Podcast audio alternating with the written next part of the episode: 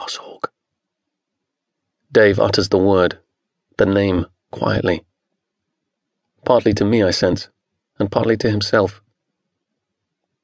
He doesn't have to speak loudly here. The forest is quiet, cathedral quiet. Beyond its roof, the silence, but not the peace, is disturbed only by the sporadic inhalations of breeze into forest canopy, a hundred feet or more above us. The tinkle of a burn or stream, deadened, softened by mossy banks and soggy fallen branches, adds further mood music, easy to miss unless you stay still, as we are doing now. And listen.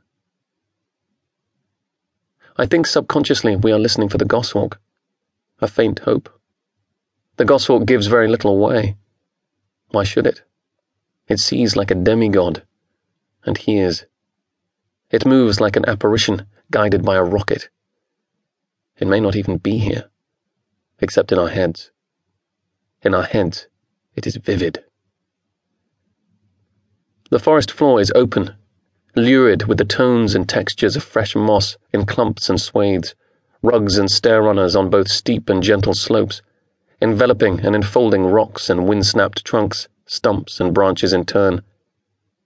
This is outdoors as room, padded, comfortable and comforting, mild and wild, semi-natural, sauvage in a second-hand way. I feel relaxed, at home, soothed by sylvan ambience, by the softened edges, the scent of moss, toadstools, soft earth. At the same time, I am hyper alert, sensitized. I'm in a place I've never been, with a man I've only just met, yet the sense of belonging is assured.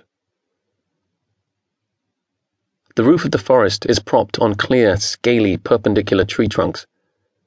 These are straight and true, and solid as the pillars of a living temple. Norway spruce, Japanese and continental European larch, and Sitka spruce trees.